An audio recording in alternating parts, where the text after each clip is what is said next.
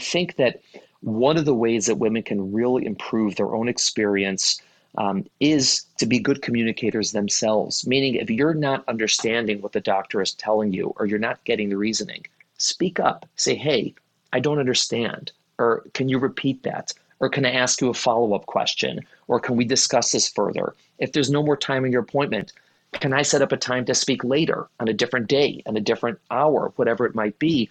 Because the doctors, we want everyone to understand. We want everyone to be on the same page. And sometimes we don't even know that what we said went over somebody's head or we said it in a way that was just totally incoherent. Giving birth is one of the most significant events of your life. Sadly, the joy that you should feel can often be replaced with anxiety and helplessness instead. As a labor and delivery nurse, I'm revealing insider information to educate you, reassure you, and decrease your fear. In this podcast, you'll hear empowering birth stories and experts weigh in on a range of topics. Being Jewish also has me exploring Judaism's influence on the reproductive experience. However, I speak to anyone wishing to navigate their journey with more joy and confidence. I'm your host, Chani Fingerer, and you're listening to the Happy Birthway Podcast.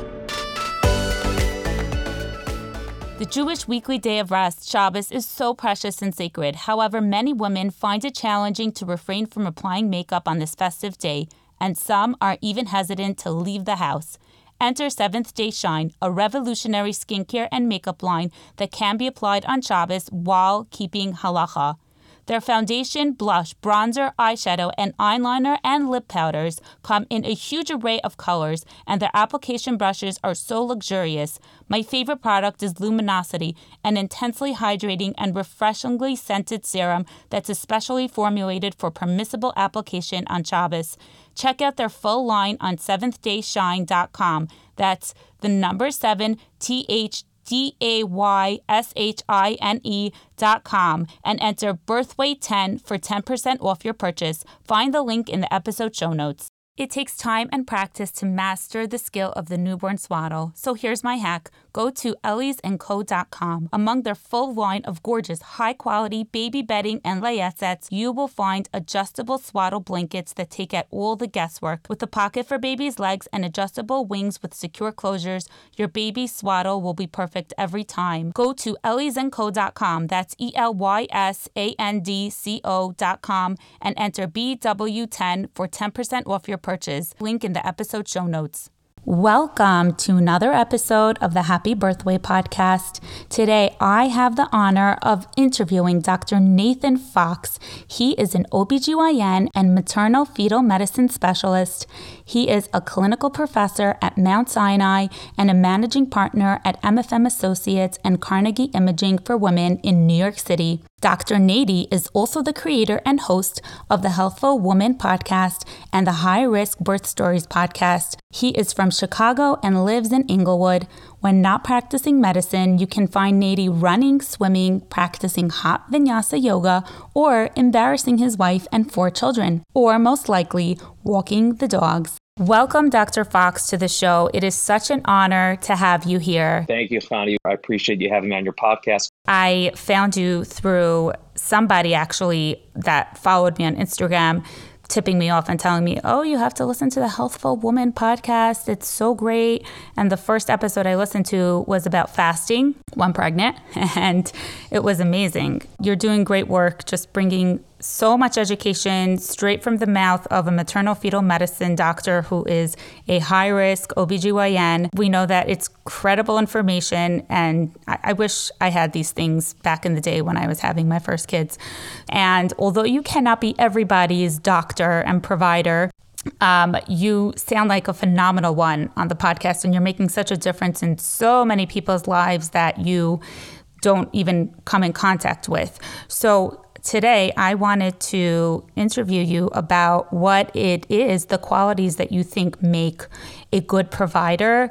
It's really hard to determine that just for a layperson that has zero medical experience whatsoever. And then, even for us as healthcare providers, when we're looking for a doctor in a different discipline, it's even hard for us to kind of figure out and determine what makes a competent provider. I don't know if I should be using the word good or best because everyone has individual needs, personalities, and preferences. I want to hear what it is that you think makes a great provider.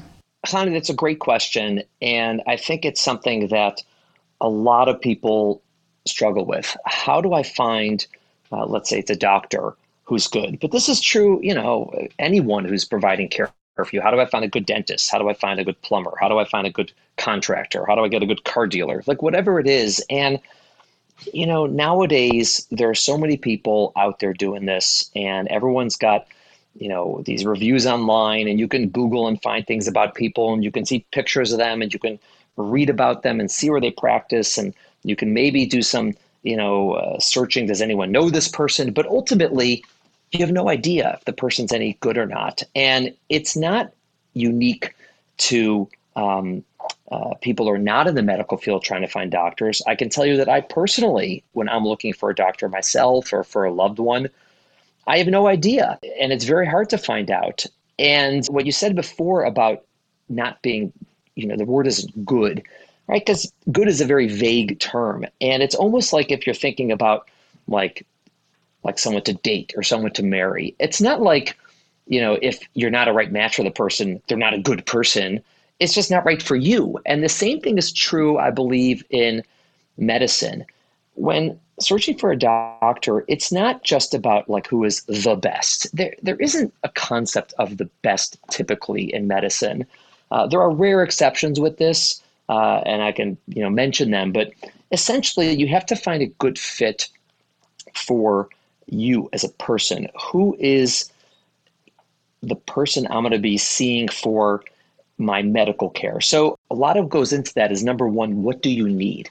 So, for example, let's say you know, I had an injury to my hand and I'm worried about my, you know, my index finger not working, you know, from this injury and I need to work and I work with my hands and I need the best hand surgeon on the face of the earth, right? That's what I need. I don't care if that person's kind or if that person talks to me or if it's hard to get an appointment or if they take my insurance or because this is like going to change my entire career and i'm just going to say i need the person who has the best technical skills to you know sew my finger back on and so i can use it and i can operate with it one day fine but that's very very specific if i'm looking for someone let's say i just got diagnosed uh, not me personally but hypothetically i just got diagnosed with diabetes i need an endocrinologist okay we're talking about a lifelong relationship here. This is someone I'm going to see, you know, regularly, literally for the rest of my life or until that person retires.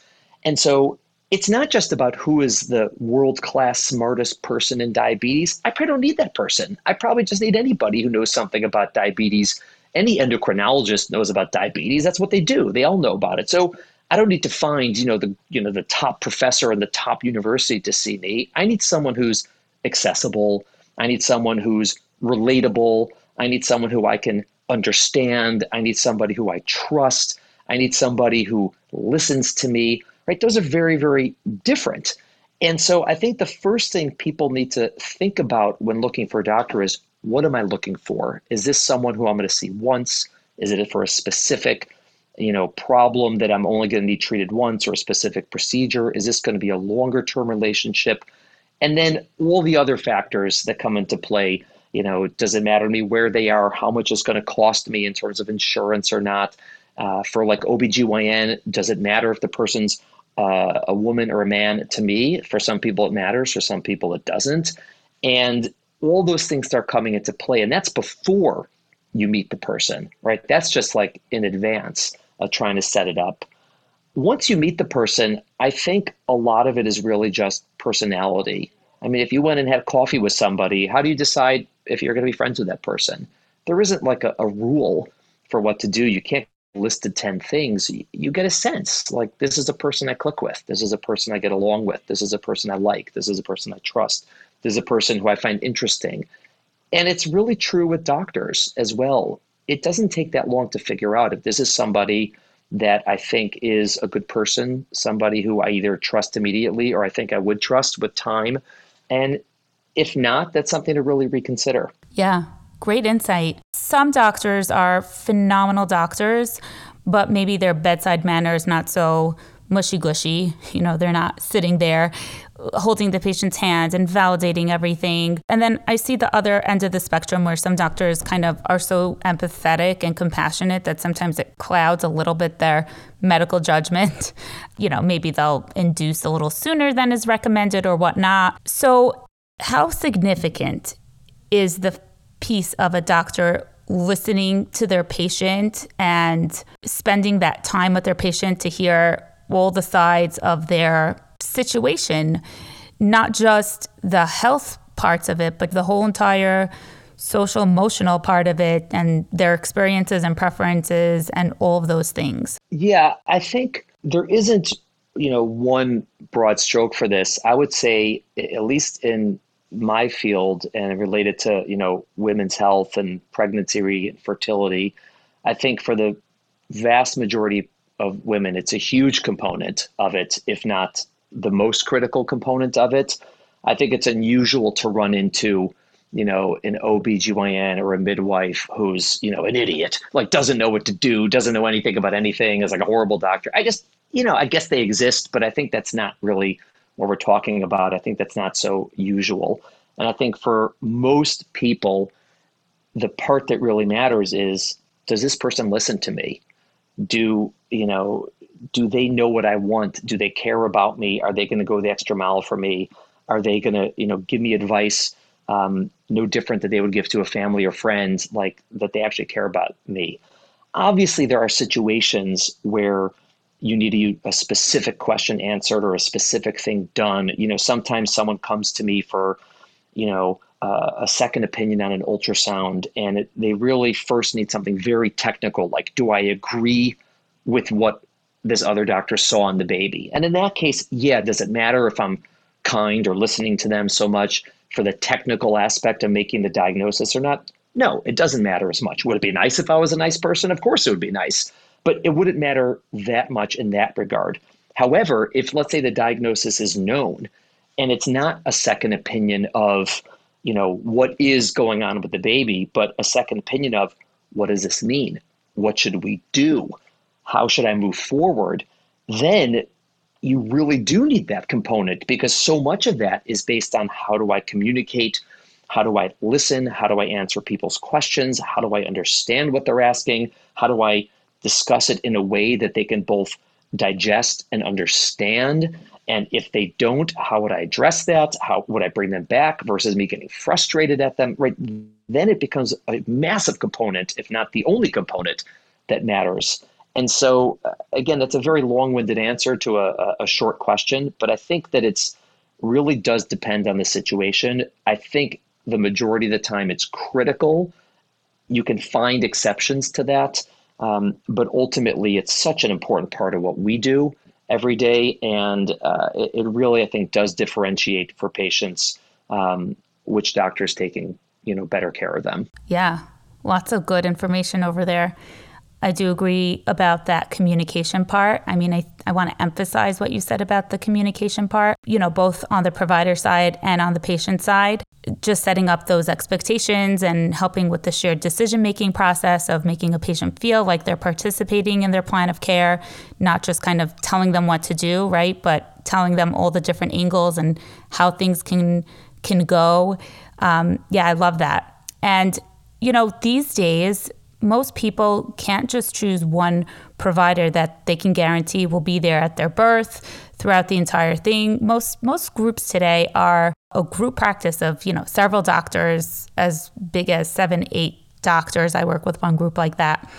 And I think that they all have different personalities. A lot of times someone meshes with one particular doctor, yet there's no guarantee that they're going to be at the delivery.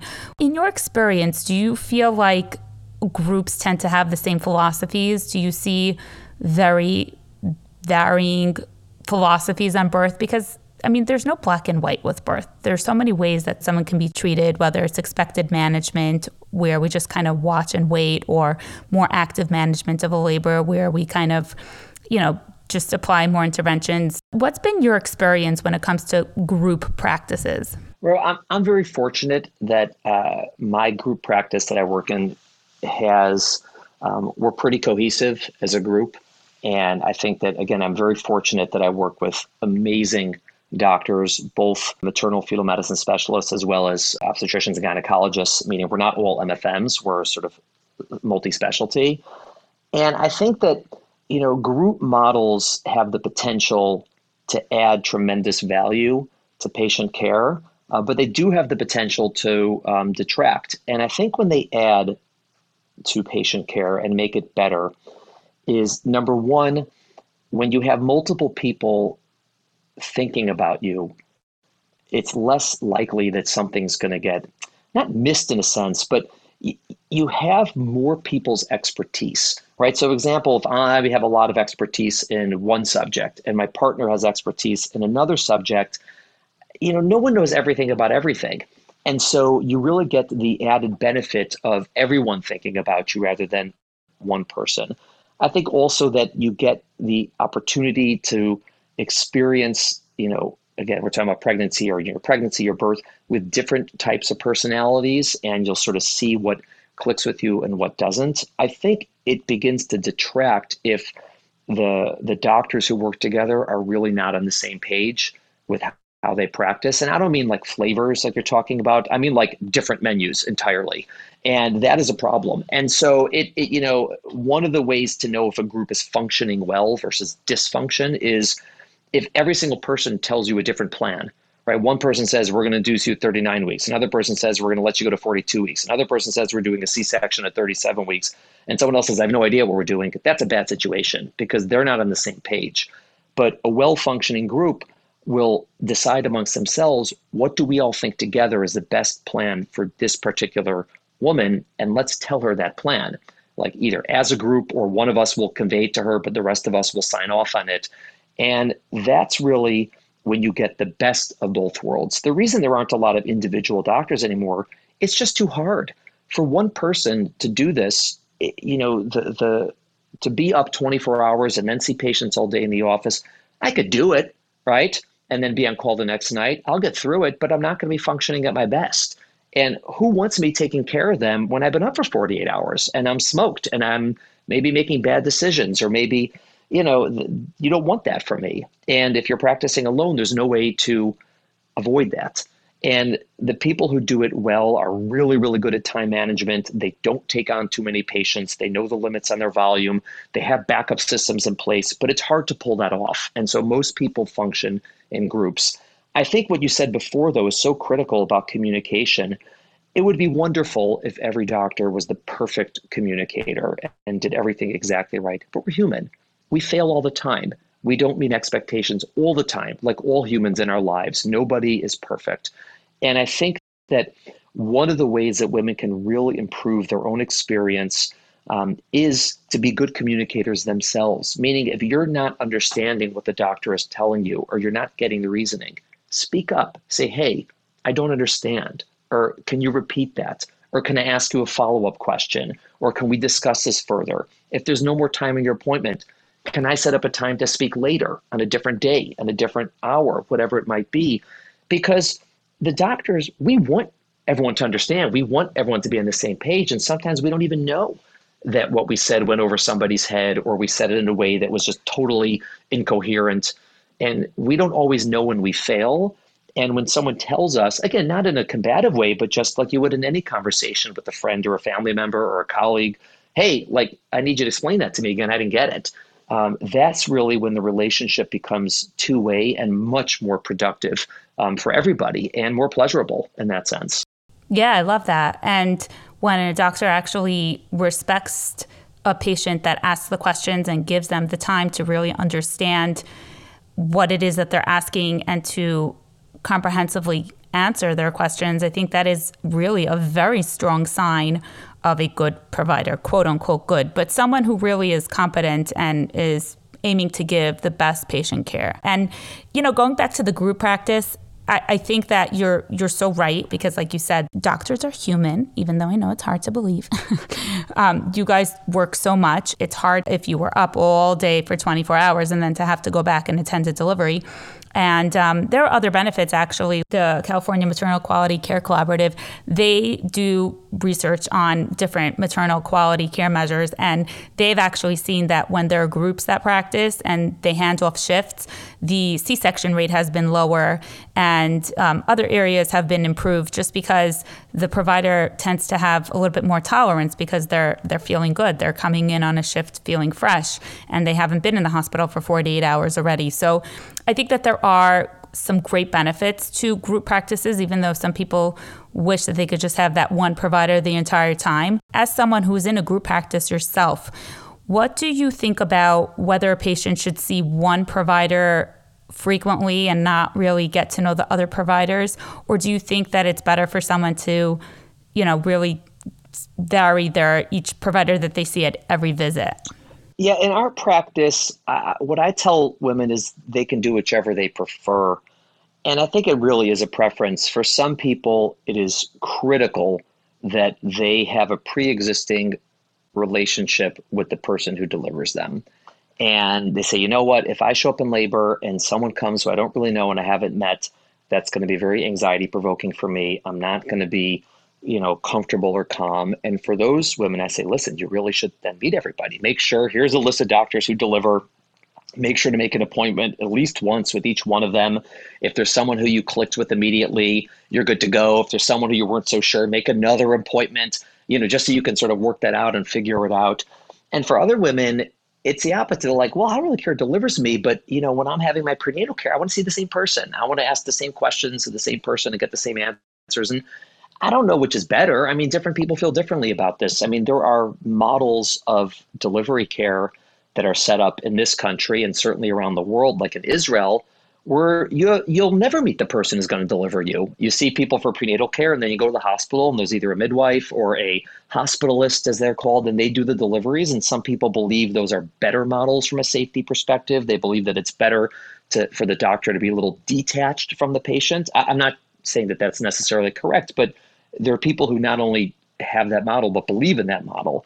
And so it's done. And again, for some women in our practice, they're fine with not knowing the person delivering them, and others they really don't want that. They want to know the person who's delivering them. So I think it's best to have the option for both and let people decide for themselves how they want to navigate um, you know the the group practice the dynamic in that sense yeah i want to ask you what the latest transfer you had of a patient that came from a different provider, a different group to your group because like you said, there are so many great providers, and I want to always emphasize that. But unfortunately, sometimes someone doesn't mesh with a provider for whatever reason.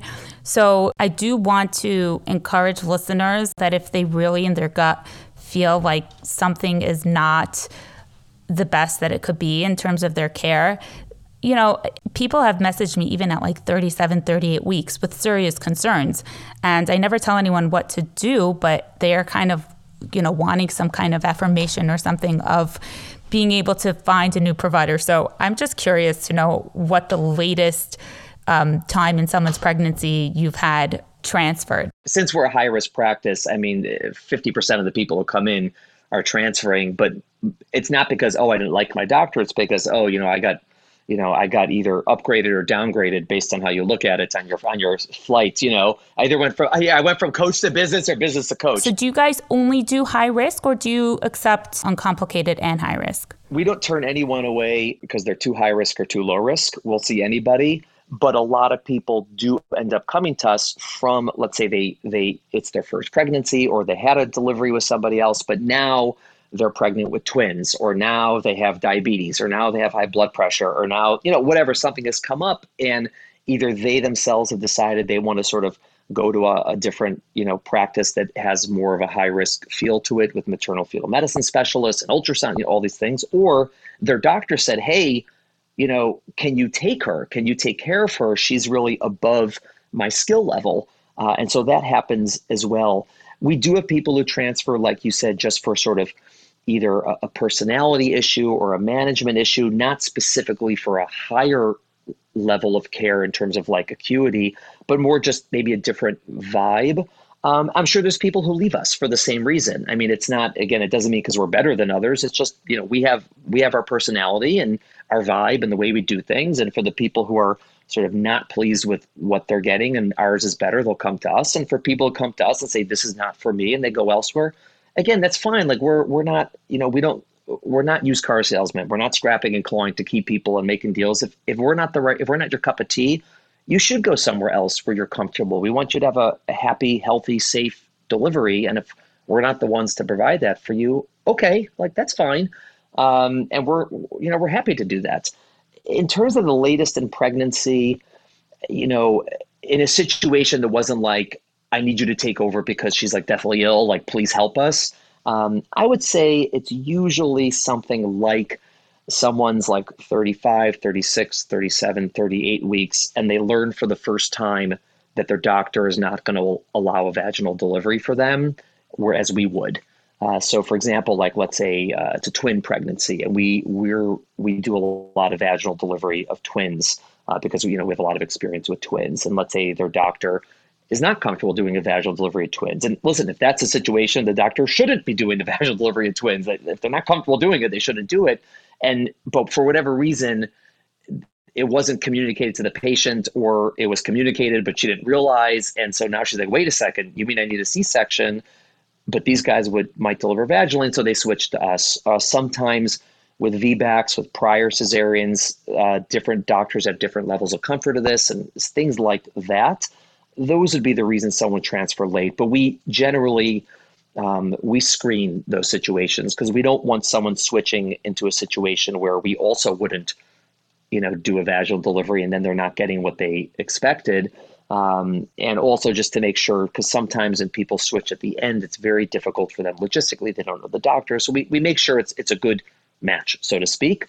Uh, but those would be the reasons someone would come, I would say, pretty late in pregnancy. Yeah, and I have to mention that you brought up a great point where you're a high risk OBGYN, and sometimes people just have this assumption that high risk OBGYNs will intervene a lot more and be a lot more aggressive with interventions. But sometimes, because you guys have so much experience in something, you're kind of more conservative and laid back about it because your knowledge base is higher, your skills may be more sharpened because you have so much experience with this. So, let's say with a VBAC or vaginal twins or be it what it may be, I think that it's good for people to know that, right? Yeah, what's interesting, the, the VBAC and the vaginal delivery of twins is actually not because I'm we're high risk doctors, because when I did my uh, training in, you know, quote unquote high risk OB maternal fetal medicine, none of it is labor and delivery it's really ultrasound research, complicated pregnancies, you know, diabetes, hypertension, lupus, cancer. You know, it's more like on the medical side and the research and the ultrasound.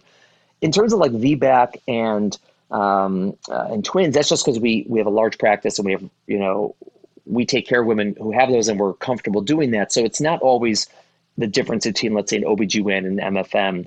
But what you said is true in a sense that since we take care of a lot of high risk women we tend not to worry so much about the small stuff. I was on a podcast with um, uh, uh, a couple of doulas from out west who are amazing, and they found it so interesting that you know, since I'm a high risk doctor, you would think I would be like crazy about everything. Oh, you can't do this, you can't do this, it's going to do this, it's to do this. It actually tends to be the opposite because we sort of know what the real problems are. Like, like, like, listen, you don't have like cancer, like you're good, you know. And so it was like whether you have a diet coke or not is not going to really, you know, get me all worked up. It because it's it's really not the, the the the big picture. It's a very small detail, and so sometimes, you know, that's one of the big jokes that I'm like the most like like lenient obstetrician out there. You know, I'm the one who lets you eat sushi. I'm the one who lets you fast. I'm the one who lets you exercise. Like, and again, because we have training sort of what are the things that really cause problems in pregnancy, and so we don't focus much on the things that don't actually cause problems in pregnancy, but just you know we used to drive people crazy. Yeah, you don't sweat the small stuff. Um, yeah, and it's super super important. That's been like that my experience when I worked in a more high risk hospital as well. And I want to also just bring up that when someone's choosing a provider, they're also going to consider the hospital that they're giving birth in. And like you said, like with the VBAC, we want to make sure that there are the specific resources that the hospital needs to have in order to uh, enable a patient to have a VBAC. So some hospitals just don't have those resources, so they cannot provide that to a patient. Oh, huge. Yeah, huge. Yeah, we talked about that on our VBAC podcast that it's not just the doctor, it's you need it's it's the hospital, the resources and the culture some hospitals have a culture that are very in favor of VBACs, and some hospitals have a culture that are very not in favor of VBACs. And that culture permeates into how things are done and how things are said to patients and what kind of attitudes there are. And, you know, if everyone in, in the labor floor thinks it's a bad idea for someone to VBAC, even if I walk on there as the doctor and I'm pro, it's gonna it's gonna be hard because the nurses are gonna give different messaging. You know, the other doctors are gonna give different messaging. It's gonna be a whole disaster uh, in terms of the patient's experience. And those things are good to ask your doctor about. Hey, what's the culture on your labor floor for these things? And the doctors say, "Oh no, it's great. We do it all the time." Versus, "Oh my God, it's such a struggle every time we're fighting with the nurses."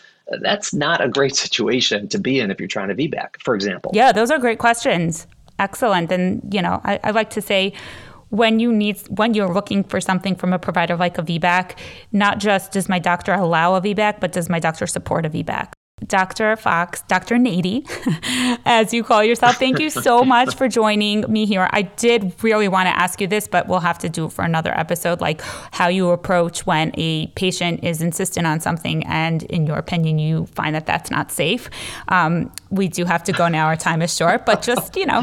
oh, thank God. Keep, All right. keep that topic, mull that topic over in your head so that when you have a good answer for me, you know, you'll let me know. We'll, we'll do another interview. And for our audience here, if you'd like like to listen to Dr. Fox's amazing two podcasts he has. One is Healthful Woman podcast, which gives education information on all topics related to women's health. And then the High Risk Birth Stories podcast, which is a phenomenal podcast with women telling their birth stories and different high risk conditions. Um, I love it. It's so interesting. Thank you again, Dr. Fox. Thank you, Chani. It was great. I'm sure we will speak many times in the future. I appreciate you having me on your podcast. Good luck with the new podcast. It's great. I love what you're doing, and I just wish you all the best of luck moving forward with it because it's important what you're doing. Thanks for tuning into the Happy Birthway podcast. Head over to Yoledet Academy on Instagram to continue the conversation.